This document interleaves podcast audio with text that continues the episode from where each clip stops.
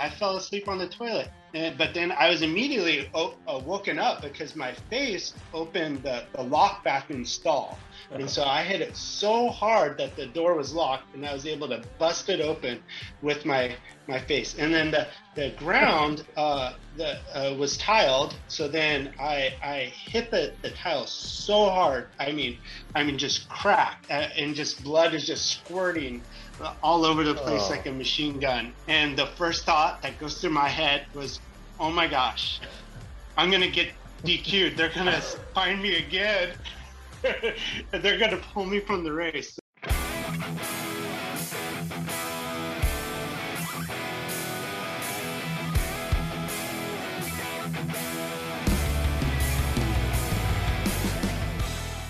All right, and huge welcome to the Ultra Running Guys family. You got Jeremy Reynolds and Jeff Winchester of the Ultra Running Guys. Uh, we're so excited that you took some time to spend your time with us.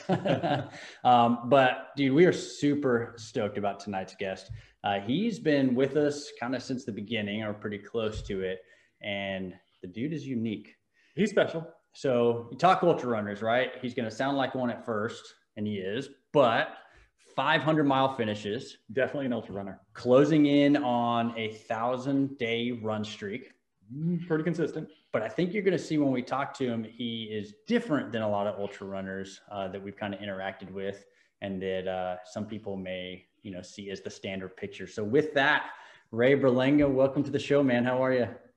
I'm doing good. Thank you for having me on. Dude, like I said, we are so stoked to have you. Um, if you guys already follow him, you're probably seeing his daily posts. He does all kinds of cool pictures yep. for his updates. It's Ray Ray Runner, and there's a couple dashes in there. We'll make sure that we post it.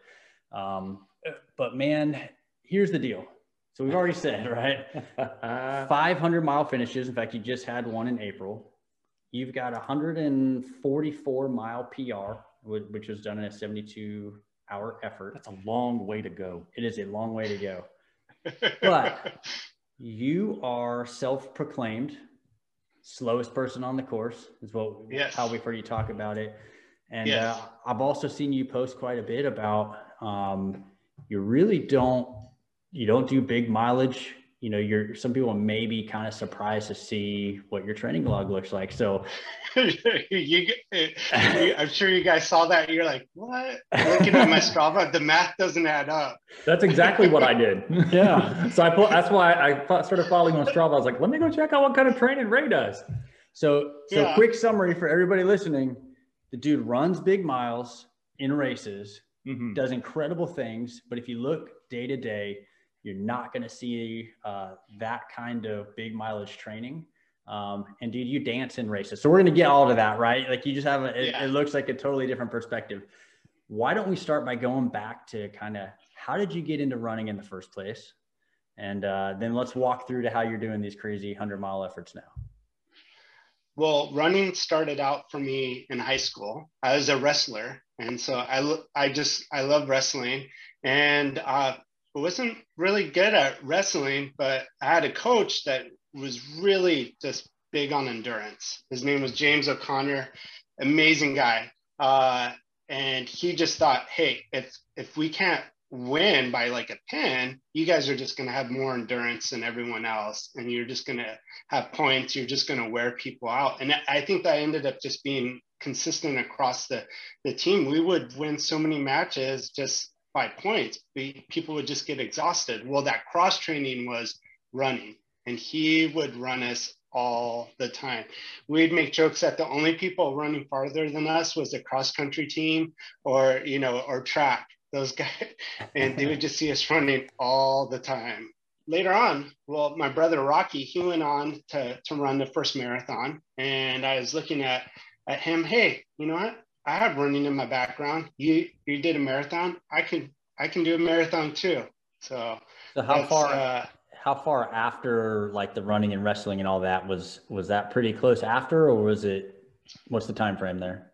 Well, I stopped uh, wrestling in high school and then uh, running started I think in 2004. I graduated in 01, so a few years later and went on to do my first LA marathon. I remember it vividly because it was 04 and it was 104 degrees. I was, yeah, it was so hot. I, I remember passing some of those uh, Kenyan elite runners in the station. Those guys are the pros and they're falling apart. Like, how am I going to finish it? So that, that was my first marathon. And then moving on to ultras, uh, I had a buddy that that tried to do a fundraiser that went south uh, and he was looking at me. He's like you have any ideas? I'm like hey let's let's do an ultra. I'll organize it and we'll run from yorba linda to camp pendleton and uh, we'll see you know people start you know donate donating. And it, it took off. So and my brother Rocky once again was like, "Hey, he did a 50. Uh, I think I can do a 50." So we've kind of, my brother and I, we've kind of used uh, uh, running to gauge each other. We're similar in a lot of a lot of ways, and so not like in a, I guess a healthy uh, competitive way or encouragement. But he went on to do the Catalina 50, and then he was the first to do 100. And I was like, "Wow, he did 100. I can do 100." And that's kind of like. Yeah. So, so your first 50 was what year was that? I don't know, like seven years ago or so, something like that. So you jumped yeah. in the uh, marathon in 04 and then in roughly 2014 did a 50 miler for your first 50 miler? Yeah. Yeah. I so I do have a couple questions. First, did you beat your brother in the marathon? I did. I did because I I think it was well the my problem was going into my first marathon like prior like prior to being like uh map my run and all the tracking stuff, you know, that's so accessible these days in Strava. Uh, I went out and did a training run from Newport Beach, uh, the wedge, because a friend's like, hey, you should run in the sand. It'll be good for you, some training, and then run the dog beach. And I was like, okay. So I went and ran from uh, there to Dog Beach in Huntington Beach. And uh, I'd run back and I'm like, man, this 14 mile run's killing me.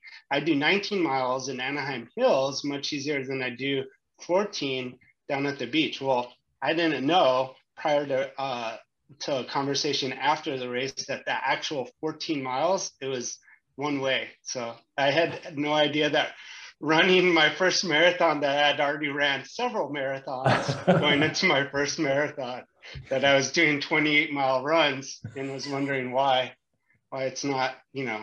So you thought that, they were just really slow 14 mile runs? Yeah I thought they were really slow. I had no idea why why I was falling apart so bad. So, I'm, I'm assuming you don't you don't wear a Garmin during this time no, no, no. That no, was like not. Garmin. Yeah, yeah, yeah. I don't have a Garmin still. I just I just use my phone. I just use Map My Run and Strava.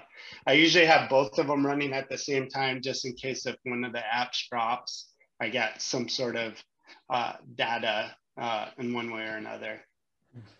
So for, for one, dude, I, it makes me nostalgic talking about you know the places for everybody listening. Raised Southern California, if you haven't picked up on that already. I was born in Newport Beach, um, and so we actually went to high schools pretty close to each other, which is cool that we found out kind of throughout. Uh, and the similar, if you've been listening to the show, Andy Glaze is also uh, in the same region, but it's actually one of the first times I saw you, man. We had kind of connected over, um, you know, social media, and then when Andy Glaze was doing his 60 miler in between the two weeks, yeah. we talked. All of a sudden, there's Ray running alongside next to him, you know, saying hi, which I thought was was super cool. Um, okay, dude. So I'm interested. Let's talk about because we're we're going to talk about some of your big kind of ultra efforts. Talk to me about the experience when you finished the marathon. I think it's the first time I finished a marathon, man. I was like, I don't ever want to do that again. I was spent. I think your experience was different. It was. I, I had the runner's high. I was totally like when I was I was totally captured. I wanted to do as many more marathons as I could. Uh, I had no ultras weren't even in my mind. Uh, if I if I knew about them, maybe it would it would have been something I would have gravitated towards right away. But uh, I wasn't aware of those until later on. Well, and that, the specific thing that you said was you you realized that you were not near as tired mm-hmm. as hmm. you thought you would be. Is that correct?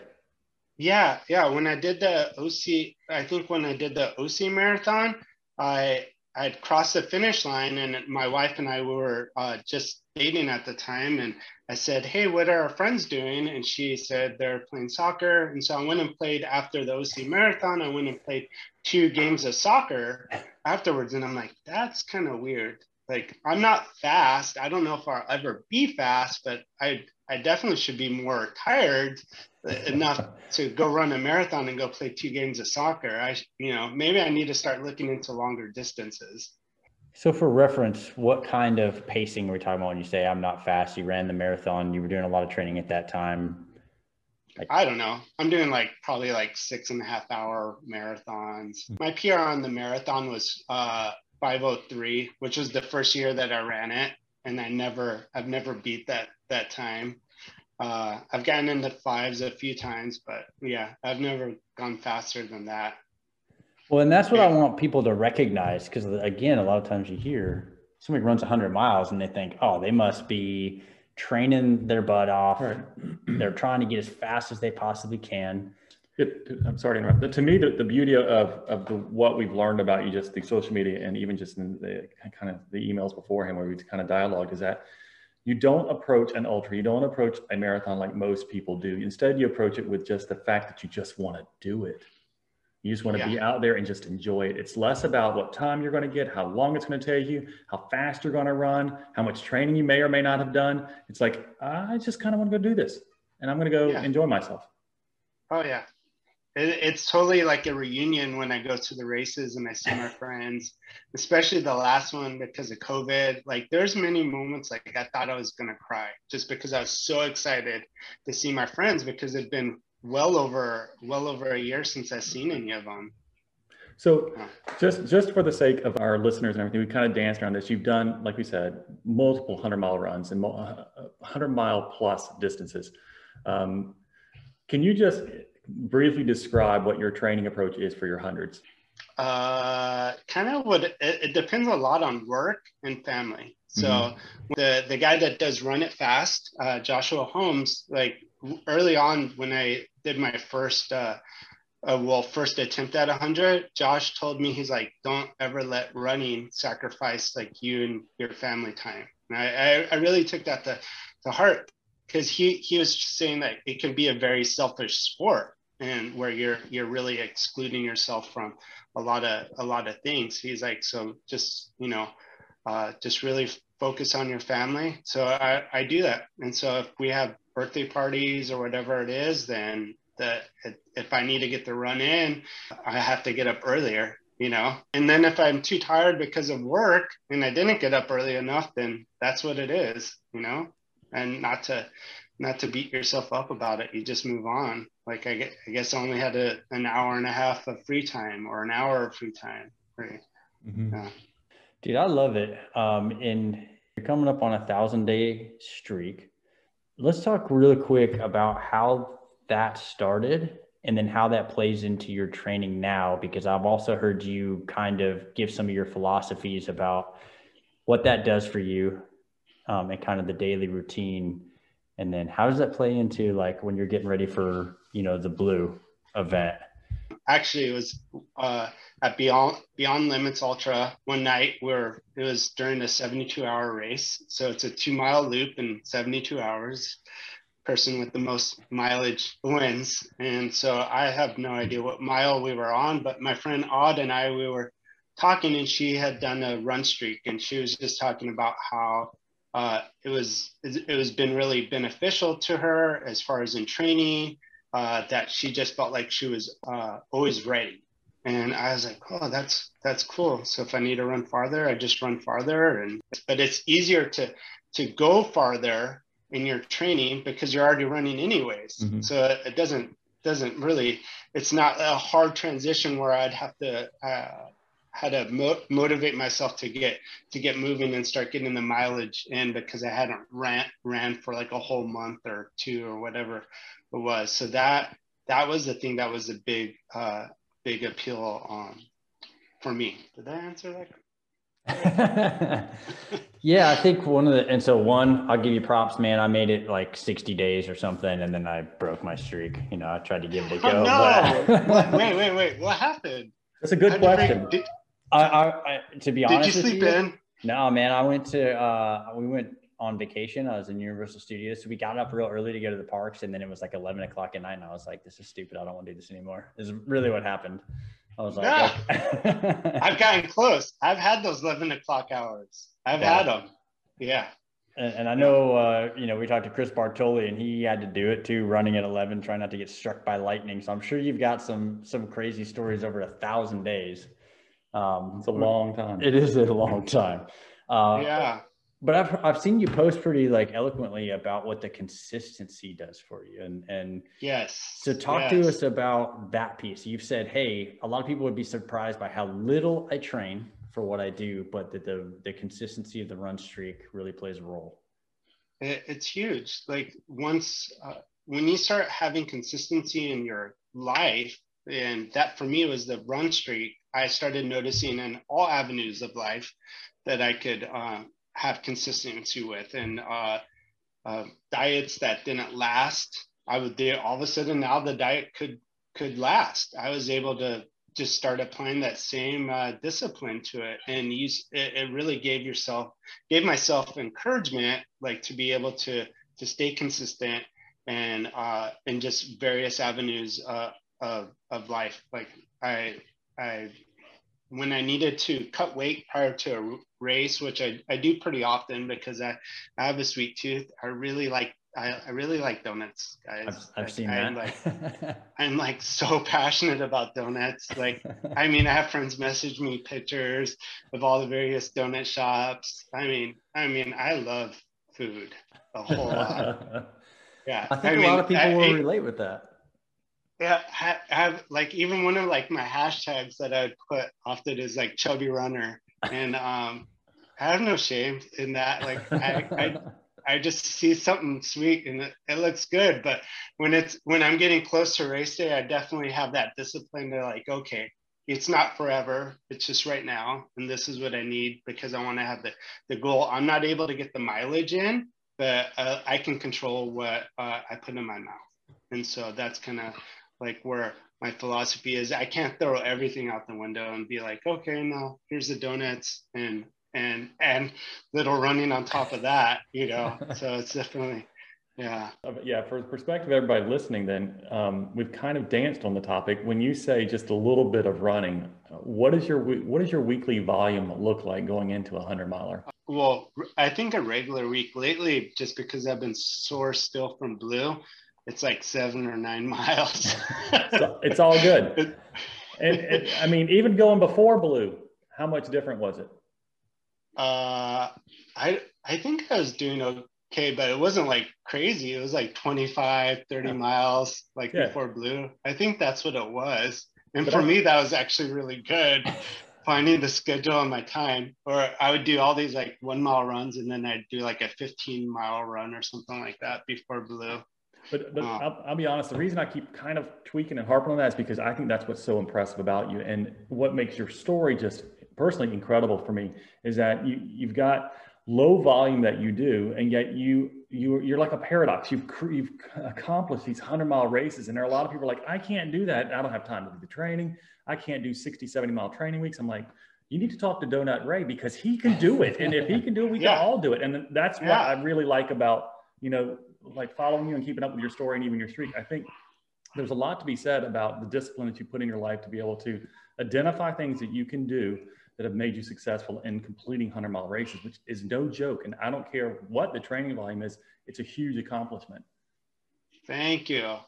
Uh, it, every every little bit of, of things I can implement, like in a race, to give me, uh, I would say, if I if I wear the right shoes, that's going to give me an extra, you know, an extra mile. If I wear the right socks, that's going to give me an extra mile. If I you know, if uh, if I'm eating right, that's going to give me an extra mile. And I'm I, I am serious. Like if you wear the right underwear, that's going to give you a few miles. Like if it helps you shake it. Well, if you I was say you wear the wrong underwear and your miles will end pretty quick. yeah. Since uh, speed isn't on my side, and uh, I just know I have the endurance, so I really need to be really conscious of of the little things that I do to help give me like improvement, really taking care of like my feet, taking care of my feet during the race. Like I'm really big on like uh, foot goo. Uh, I don't know if you guys have ever used that brand. I love it. I swear by it. I put that on my feet. Uh, blue. I haven't had.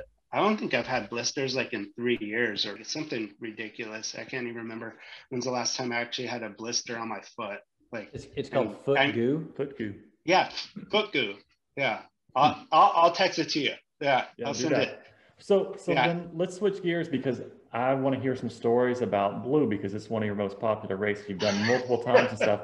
But like, so, so if you could just kind of walk us through, I guess your first ultra was um, Beyond Limits Ultra, also known as Blue. We've yes. used a few times in, in this. Um, I think you signed up for the first one was what a hundred miler that you did. Yeah, the first one was a hundred miler, and, and so I got what happened. I got to mile 95, 96, and then I DNF'd. Yikes, I got I, I got uh, hypothermia. Uh, I was just falling apart. I was like throwing up. The race director came over. Uh, my brother was was with me, and he was he was there at the same mileage I was. We were we were sticking together the whole time, and I told him, "Hey, run on, you know, you could finish the race." And he's like, "No, I started this with you." wherever we're at, then I'll finish. So where he easily could have ran on, you know, my brother stuck by my side. So that was really that was really hard because to, to, see him not not get a, another hundred under his belt. But the race director Ken told me uh, at the last blue that he's only had to pull people out two or three times uh, of any of his races, and he does multiple races, and they were all from medical issues, and I was one of them. That I was so uh, another another PR, you know, one, of, one of three people to get pulled for medical issues. He's like, "Oh, you're you're so bad," uh, and we actually brought like a firefighter that was there, EMT, to to look at me, and they they said, "Hey, you you need to uh, you should stop." Now, so how really what, were you like mentally though? Were you prepared to continue? Did you have your mind make up that you were going, or were you like, yeah, I think I'm about to be done? I I think I had to be talked out of it because I think I was I would have pushed myself. Mm-hmm. I would have I would have probably hurt myself, but I would have pushed myself.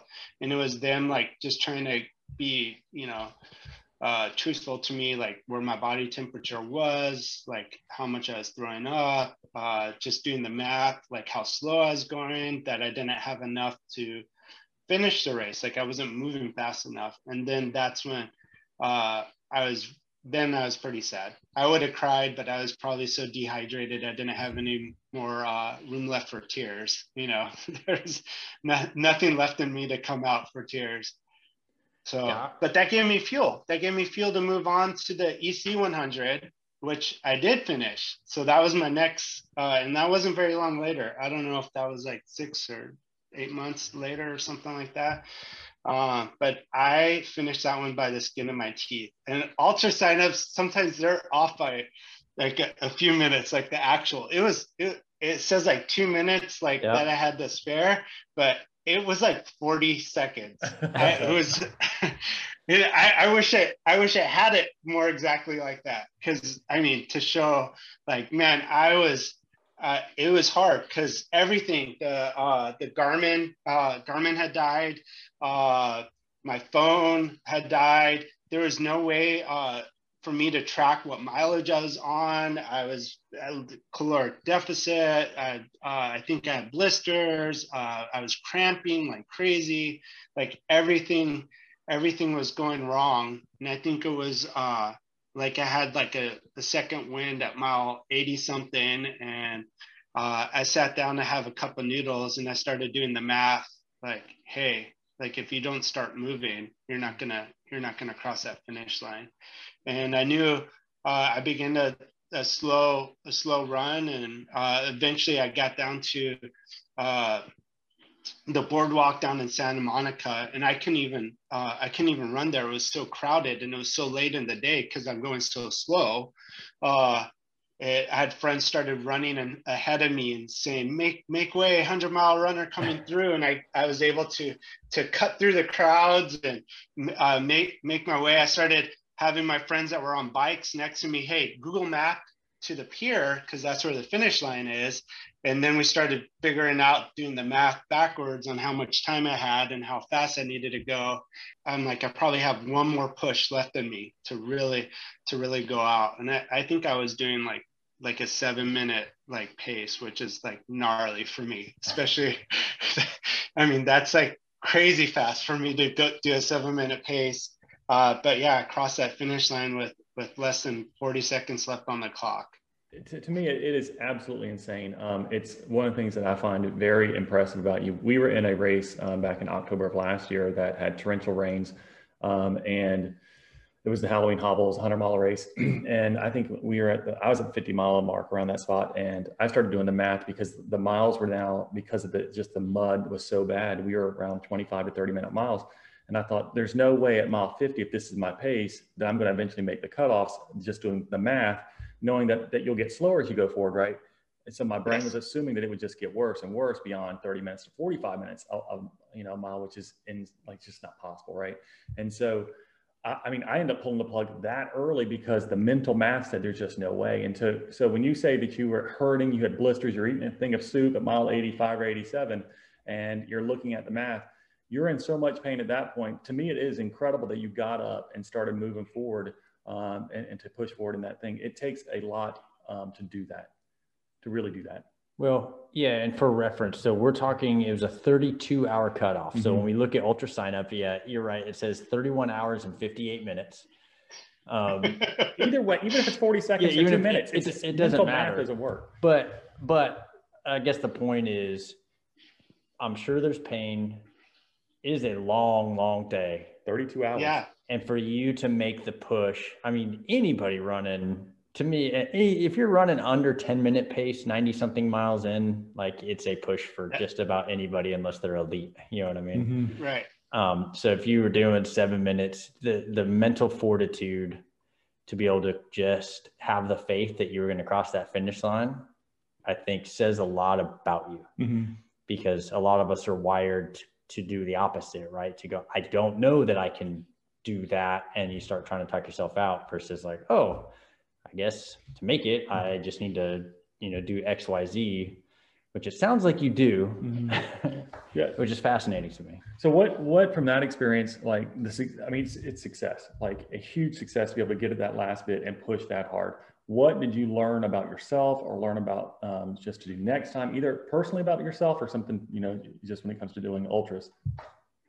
Um, I think my ability to, to push even when there's nothing left. And so that's kind of been something that I keep on falling back on. Mm-hmm. So uh, my track record is that I'm always barely, barely, barely finishing, but I I don't want to throw in that the towel too early because I, I don't know how it's going to play out. Like uh, if there's no time left on the clock, then then I'm done. I guess I'm done. But like I should keep on pushing as long as there's there's time on the clock, and because you don't you don't know what could, could happen. I think that, I think it's incredible. I, um, I think for me, you saying what I mean, what you said, um, that take home point of don't throw the towel in too early because um, because you don't know what could happen. I think is a good message. I think for anybody that hits that pain cave. Um, when we start doing mental math, whatever it is, we don't necessarily need to do, need to do the math. We can't help ourselves to do it, but like you said, there's still time on the clock. So why don't you just keep going? Right. Yeah, it's almost the opposite of we've had a lot of mm-hmm. conversations mm-hmm. of instead of the brain saying it's only going to be like this or worse right you're kind of flipping that right. and going who knows what could happen you know and, and if you think about how many dnfs may not have been dnfs because you go that wrong route in your brain. If the I philosophy had if everybody was able to adopt that philosophy dude mm-hmm. i think it's it's awesome. And so talking about some of the mental toughness let's transition to the next story which is one of my favorites. So you get pulled at 95 miles at your first 100 attempt then you go do yes. the ec 100 and you succeed. So then you're like okay i want to go back and get it at beyond limits at, at blue right? Yes. So yeah. you, you get there you're racing and something happens that changes your day i want to hear that story yes so with me completing the EC100, I was like, yes, this is what I needed. I have 100 miles. Now I'm going back to blue for revenge, and I'm gonna get, I'm gonna sign up for the 72 hour race. and I'm gonna get some miles and some. You know, I'm gonna I'm gonna bury bury that that hundred mile into the ground. So uh, and it's it's they have several races going on at the same time: 72, 48, 24, 100, 50k. There's something for everyone. Uh, but I wanted that 72. I wanted uh, to go for. So it was day one of the 72. Um, I'm not. Uh, it was pretty late. It was pretty late at night, and uh, I I go to use a restroom, and I'd been pushing hard throughout the day. I definitely started out a little too fast. There, there. It was actually at one point I was actually almost. I looked down and I, I did the math. I was like, oh my goodness, I'm about to PR my half marathon time. I need to. I need to slow. I need to slow down. I'm going way too fast. You're like, whoa, whoa, whoa! So I got 70 more hours here.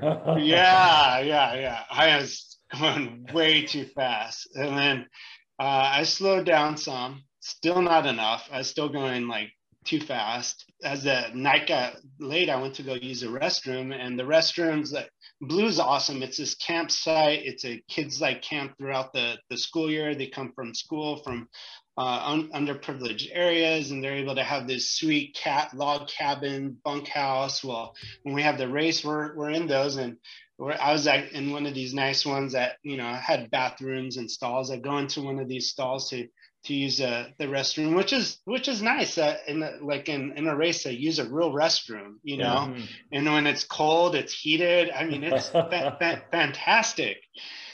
Well, uh, definitely, I was probably in a caloric deficit. Uh, I sat down to use the restroom, and uh, that was kind of the the last thing I, I kind of remembered. Uh, I, I fell asleep on the toilet. And, but then I was immediately o- uh, woken up because my face opened the, the lock bathroom stall. And so I hit it so hard that the door was locked and I was able to bust it open with my, my face. And then the, the ground uh, the, uh, was tiled. So then I, I hit the, the tile so hard. I mean, I mean, just crack uh, and just blood is just squirting uh, all over the place oh. like a machine gun. It was just fantastic. All all over me all over the floor. And the first thought that goes through my head was oh my gosh i'm going to get dq'd. They're going to find me again. They're going to pull me from the race. So i uh, got my pants up uh, stuffed my nose with toilet paper uh, was on my hands and knees uh, you know, I mean, late at night. It was probably one o'clock in the morning, something ridiculous, maybe two o'clock in the morning. But I was on my hands and knees cleaning the, the floor, cleaning up everything, getting the, the wads of, of paper, stuffing it to the bottom of the trash can because I wanted to make sure no one saw the bloody mess. So I carefully hid all the evidence. And my thought process was like, I need to get some miles under my belt because people are eventually they're gonna they're gonna find they're gonna find me and they're gonna see me and I'm gonna be so jacked up. But at least at least um, I'll have some miles under my belt and then they'll say, hey, he's been running for a while. He's obviously okay. So that, that, that was that. They, they did. I mean, eventually, like when morning came and light was out, they're like, oh, oh my gosh, you know, because my nose was fully broken. Uh, uh, you know, you can't you can't hide that. You know, your eyes your eyes start looking. Uh, you know, when you break a nose, your eyes start getting all black and blue or whatever underneath them and they're like what happened? And i'm like oh i fell asleep on the toilet. The doctor the doctors didn't even believe it when i went to after the race and i went to emergency they're they're like no wait you got to call this doctor over. He's got tell tell him the story. Tell him what you did. So i started telling all these nurses and doctors as they're standing around my bed at the hospital about what happened. And they're like well, what we think is when you uh, decided to use the restroom, that the blood constricted and switched uh, directions. That that's what made you lightheaded. So if you haven't had to push, you would have probably not passed out. I'm like, cool.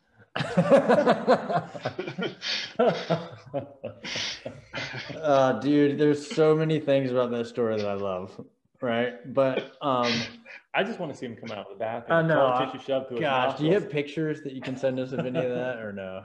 Uh, I think I have a few. I'll send you. I'll send you one of those. we'll, we'll take the ones post toilet. You know the uh, yeah post toilet. pants up. Yeah, uh, pant, yeah. Tissue in your nose. yeah, That'll be all good. Yeah. Um, yeah.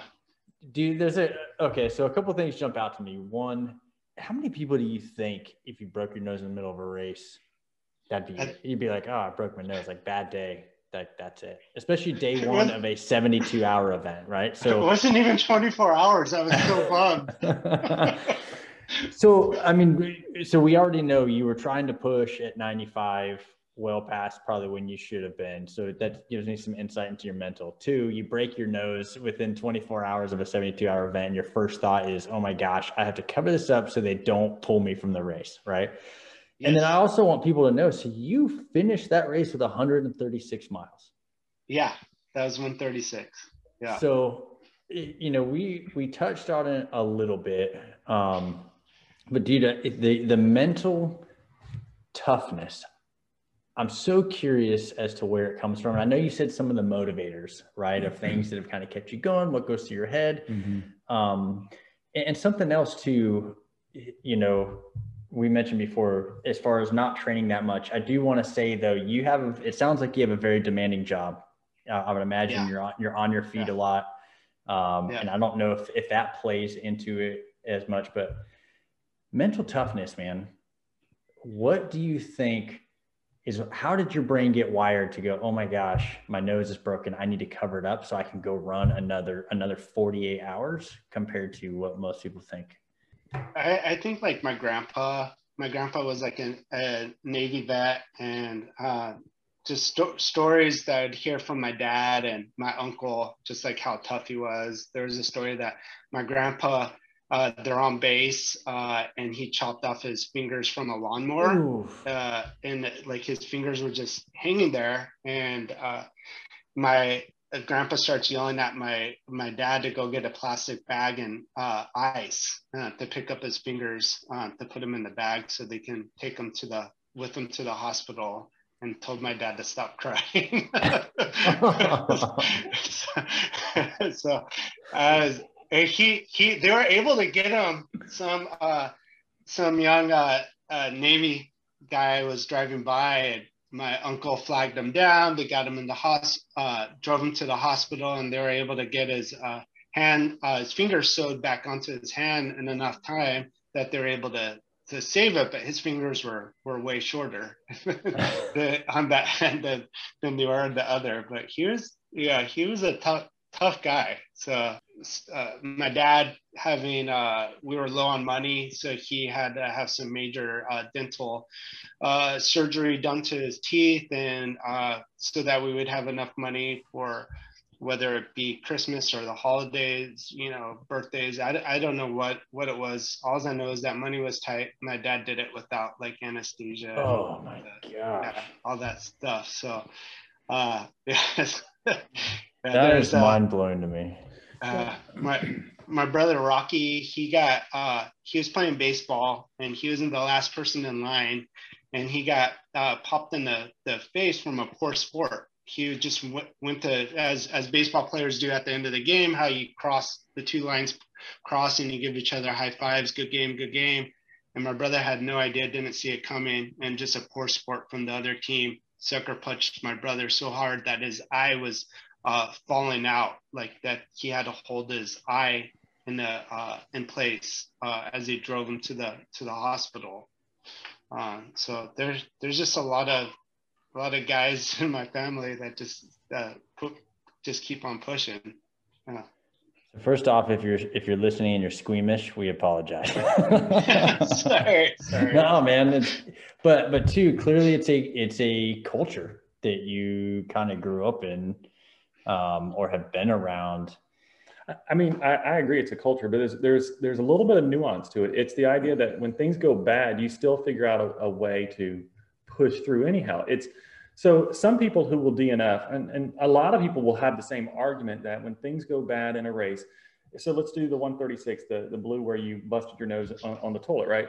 Yes. You said it was first 24 hours. Um, with, with what your pace generally is, you're probably not maybe halfway to 136. You may be at mile 65, 70 at nighttime when you're going to the bathroom. Yeah, probably. And Yeah. so you, it doesn't like, don't, we can't lose sight of the fact that you're going to already be in some element of discomfort from having moved for 50 to 70 miles, and I don't know what the number is, but you break your nose. And when people are already in pain for some other ungodly reason because they're doing an ultra, when they have a reason or an excuse that say nobody will look bad about me or judge me for this, I have a viable reason to drop.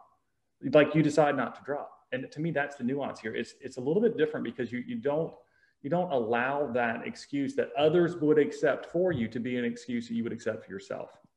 There's a level of discipline there mm-hmm. that has obviously been practiced, it's been picked up, whatever it is that you are wired to look at a solution versus an excuse. Mm-hmm. Um, yeah, there, there always is a solution. Always. Uh, I mean, I think that the, the when you said earlier, the majority of people when they DNF, it, it saddens me, especially like at Blue.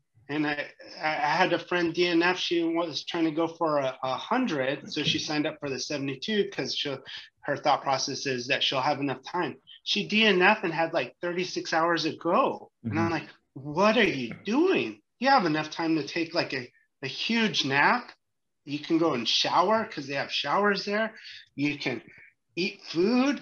But no, they threw in the towel and went home. I'm like, there's just there's just so much more time left on the on the clock. There if my stomach's going south, oh, okay, time to start eating pickles. You know, uh, what what do I have to do? What am I not doing? You know, what can I do different? There there has to be something. You know, you just keep on. You just kept. You you you always. There's always a plan B. You know, always. I think that's such a good takeaway. Mm-hmm. And it's for, very inspiring for for everybody listening because I think that that's it, right? It's the turning the how could this happen into okay, what do I need to do or how can I fix this? Um, and, and it creates a completely different thought process because how can this happen turns into the downward spiral of, well, that means this, this, and this. And we, by the time we, we even figured it out, we've talked ourselves into there's no possible way. Mm-hmm. And you're doing the exact opposite. Well, I know there's a way. I just got to find it. I, so That's very cool. Yeah. So let me ask, what would your, I mean, you probably just said it, but what would your words be to somebody who may be thinking, I don't think that I could ever do 100, or I don't know that I could ever run ultras. I don't have the time, or I don't have the, you know, that kind of endurance, something like that. Because again, man, I look at your stuff and you're in the middle of a 48 hour race, literally dancing out on the course, which looks so fun, right? Um, yeah. But it is not the Walmsley picture that people think ultra running it's somebody pushing hard for 100 miles and suffering. Dude you're having a party. So what what are your words to somebody who thinks they may not be able to do it? Oh man. Yeah you, you got to try. I mean mentally it's like equivalent to how many years of therapy you know that it, it, when you do it and you accomplish something that seems so impossible it is just so rewarding because every race is going to have challenges. Even even if it's something that i prepared for it's a different race it's a different year the weather's different. There's there's always going to be something that's uh, um, going to present itself as a new as a new obstacle. And and when you're able to overcome those obstacles and still finish it, that is just that that's really rewarding. And that's with me personally like my goal is no matter how busy things get at least you have to do at least 100 a year because it's you know just so uh, just to remind you, myself and and uh, to push myself and just so I can get those years worth of therapy in uh, at one time. You know. So, yeah. Uh, I, am going to ask a question. I just for some reason came to my mind. I was thinking about you dancing in it and thinking about other other races that I've seen through social media and even that I've, I've participated in, like the Yeti 100, where um, there's mm-hmm. certain people in those races that that have a very similar personality and stuff.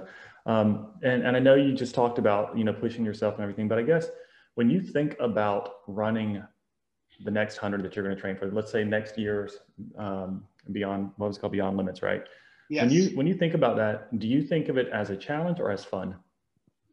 As fun. Yeah. Yeah. Yeah, Absolutely. you do. And, and, and, and yeah. so I, I, actually kind of, before I asked the question, I figured that was going to be the answer. And if you had said challenge, I was going to say, I think you're lying because, because I think what we, and I thought about it because when you started asking the question about, you said about WOMs and everything is that when I think about my own ultras that I, that I start training for, there's going to come a point that I start thinking of the next, of like I'm doing Hennepin 100 in this fall, hopefully. And so I'm going to get to a point when I start looking at the aid stations and how long I've got between this aid station to the next. What am I going to carry from here to here? Nowhere in my brain do I think, what am I going to do between this aid station and that next aid station to dance or to have fun? And I think yeah. that a tweak to the conversation that at some point when we're planning and over planning these ultras, we we set ourselves up to fail a lot of times because we don't pursue it from an element of fun that we say, regardless of what happens, there's going to, I'm, I'm not, I'm not Walmsley. I'm not going to win the stupid thing. And so I'm not going to pretend to try, even though my mindset likes to pursue that challenge. What if I figure out how I'm going to have fun between this aid station to the next? Oh yeah. You, if, if you're able to start figuring out how to have fun, then that's going to, you're going to have so many miles go mm-hmm. by that you're you're you're going to be so beyond like the pain threshold because you're just enjoying yourself so typically my my modified CamelBak hydration pack that i have I have a speaker attached to it like a boombox. And so i'll be blasting my tunes so i'm kind of like a dj out there on the course and you're and that guy. Yeah and so and then i'll be playing like uh, sweet caroline like super loud you know uh, and I'm way off key, and I'm just screaming it because sometimes that's what someone needs to hear is someone loud and off key because then they start laughing. Yeah, so that that's definitely that's a strategy. Uh, before the race, how to get everybody in the mood and lightened up. I put on a dinosaur costume and I was running around in the morning uh, with that. I don't know if you guys saw pictures of that. I did. Di- the giant inflatable. Uh, then I would have wore it for the first lap, which is you know for the first two miles. But I started fogging up, messing around in the morning so much, like I had to put my hands on like my friend because I couldn't see where I was where I was going. So I'm like, okay, so this it, it might not work out for me to uh, do a lap in uh, in, in the dinosaur uh, costume. So that is awesome. I'm gonna. It, it's a big takeaway for me, and it is. Um, I'm gonna try to incorporate because my assumption is that you are taking from an experience standpoint, you are taking so much more away from your races than many of us do. Yeah, I agree. Um, in fact, my wife even even said because I've always been kind of the happy-go-lucky runner, you know, and I usually come in smiling, and she's like, you know, the last couple races you weren't really that guy as much. And I think it's when you start to put pressure or think, what are my limits and how can I make these things happen? You start putting expectations. Um, I'm going to try to take a lesson, man, and just go, you know, sure, I would love to do certain things, mm-hmm. but if I miss out on the experience of it, then I miss out altogether, whether or not I, I, I meet my expectations, you know? So, yeah, I think your threshold for allowance of failure becomes less the more expectations you put on. I don't think you allow yourself to to have the ups and the downs as much. You you believe that that cycling is a bad thing because it doesn't go against that vision you've had for every level mile and what your pace should be and stuff because it becomes so in, intrinsic in your brain. Um, I think it's fantastic. I think yeah. it's a really good point. Um, I, I, I, love to, it. as as you guys could tell, I love to talk and I love to talk to people. So I'm not afraid to, uh, in the middle of the race, to slow down and start talking to friends, to encourage them, maybe help them get their mind uh, refocused. During a race, though, it's so awesome to be able to make those connections with friends. I, I I've told some people that you don't spend 72 hours with a person and know them a little. You get to, I mean, they become like deep friends. I don't know how many friends you can say that you've cumulatively talked to 72 hours, 48 hours, 24 hours. Like how many years worth of friendship is that equivalent to within one race? Because when you're with someone so long, you just keep on moving on to the next conversation, you know, and you just keep on moving on. Before you know it, it's like, man, you know, some people like oh, their whole life story in, in one race. And so, I mean, it, I, I, really look at some of my friends like as really deep friends, and I only see them at, at races, but because because we've just spent so many hours talking talking to each other. So I I, lo- I think that's one of my favorite parts. You know, is getting to talk with everyone. It's because beyond limits is a two mile loop. So you see each other. Yeah. So if you do those point to point ultras where you you won't be with this, you will be with the same person, but you won't be with as many different people. It's another bonus yeah. to that. Yeah, it is a bonus to that. Mm-hmm. yeah, like and then you, we have one really super nice aid station that's really hard. that's really hard to beat because when it's stationary, they go all out. When it, you know, the just uh-huh. everything your heart desires, you know that that you know can be in there. Yeah, from pizza and hamburgers and whatever, donuts, whatever you want, and donuts. Yeah, donuts. Oh yeah, I ate last the last race, guys. I ate more than I ever have at any of my other races. I was like, I I don't know if it was just because I've been strict so with my diet so much prior to the race, but like man, I all all gloves were off. I I knew I needed to get calories in. I they had someone brought like little sleeves of the the white hostess donuts and I I, I'd ask them, they're dividing them up. I'm like, can I have the whole sleeve? And so, you know, so I ate the whole sleeve of donuts. And then I came back around and I did that like three times. I had a full sleeve of donuts.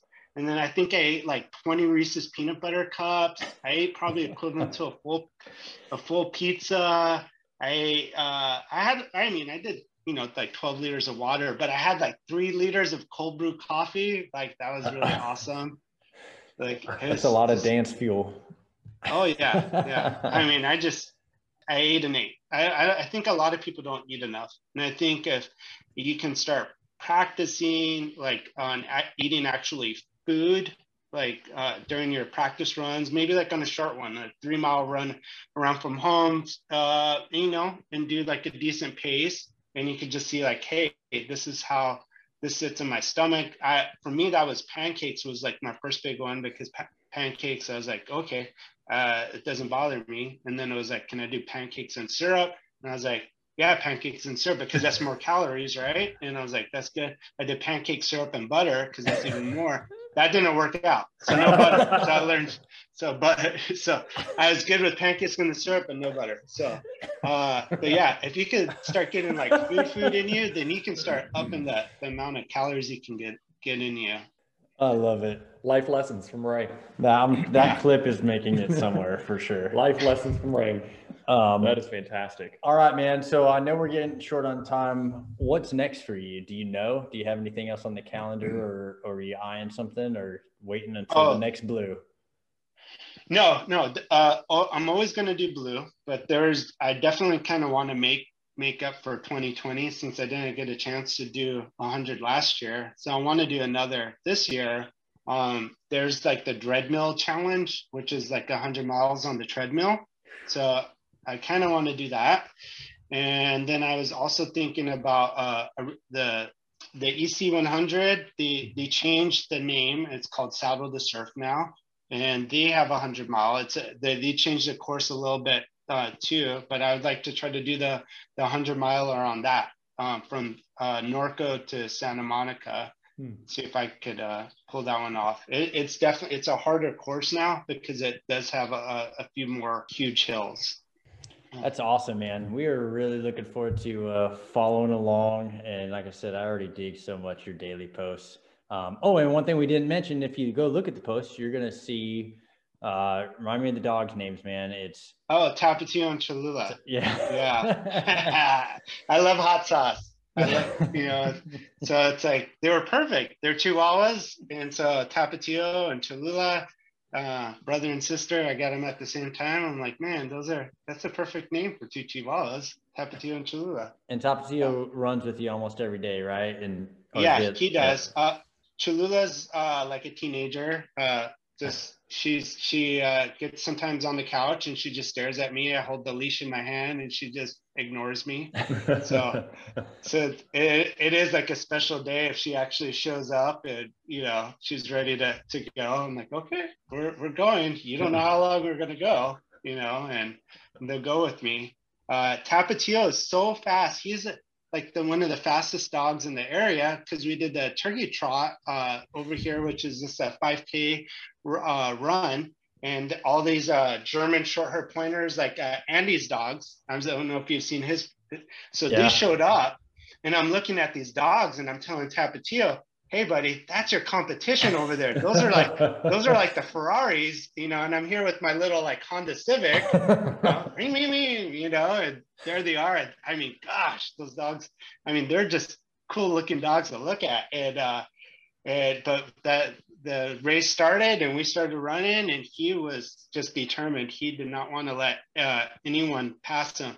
Uh, started raining cats and dogs. Well cats and dogs huh so it was raining really hard like sheets sheets of rain and tapatio uh, just held his pace and kept on pushing we had five minutes on the second um, dog across the finish line no kidding i mean we yeah, we smoked those German short hair pointers. My dog is seven pounds, and those dogs are like 60 pound dogs. My dog worked yeah. That's so awesome. fantastic. Did you have anything else? I did not. I enjoyed it though. I learned a lot. All right. Yeah, man. Uh, so we're looking forward to following you, Tapatio, Cholula. Um, if we did our math right, I think you're going to hit your thousand days on May 29th. Um, I don't know if yeah. you looked forward to that, but everybody that's listening, go check out Ray, Ray Ray Runner. Um, like I said, Ray Berlanga. You can look him up on Instagram. Anywhere else they should follow you, or is that the biggest? Uh, Instagram. If you message me on Facebook, you can friend request me on Facebook too. Yeah. Okay. Um, and dude, we'll be looking for for those other runs. Like I said, we dude, we appreciate one, we appreciate you because you've been kind of connecting with us, supporting us, giving us feedback since the beginning. Um, and it's hugely appreciated. Mm-hmm. I mean, you are exactly what we're all about. So so thank you for that. And because of that, you know, you know, we're all about just show up I don't think there's more just show up he than breaking your nose in a 72 hour race and, and, and, doing what you do. So um, keep it up, man. Like Jeff said, I think we learned a lot. Hopefully, if you're listening, you got so much from Ray. And dude, we just want to thank you for being with us tonight. Thank you so much. Thank you for having me. I loved it. This was fun. Yeah, man. And we now- want to thank you again. And we will be talking soon. And cut. Cut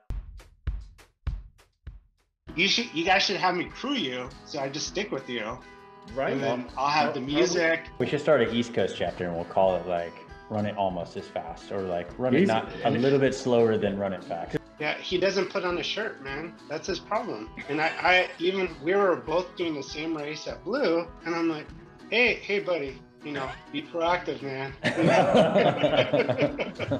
you pronounce your last name, I would say Berlenga. Is that right? You got it. Most right. people don't get it. My dad, my dad's a Texan, and so it's a Spanish last name, and uh, but uh, half my family's all redneck, so it's Ber- we're Berlenga. Everybody that we talk to a lot is in California, though. I know it's because that's where the cool people come from. Come from, but they're there and you're not. Yeah. I'm in the 13 year old's bedroom. is it your daughter or your son? What's, what two girls. Uh, uh, two girls. Oh, your 13 year old daughter is going to crush you.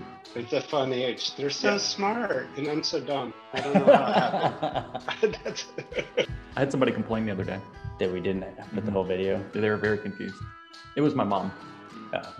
that, that'll be the one. I said, it's just because you want to see me. She goes, yeah. well, I like Jeremy yeah. too. Ray, you were awesome, man. Oh, thanks, guys. Awesome. I enjoyed myself.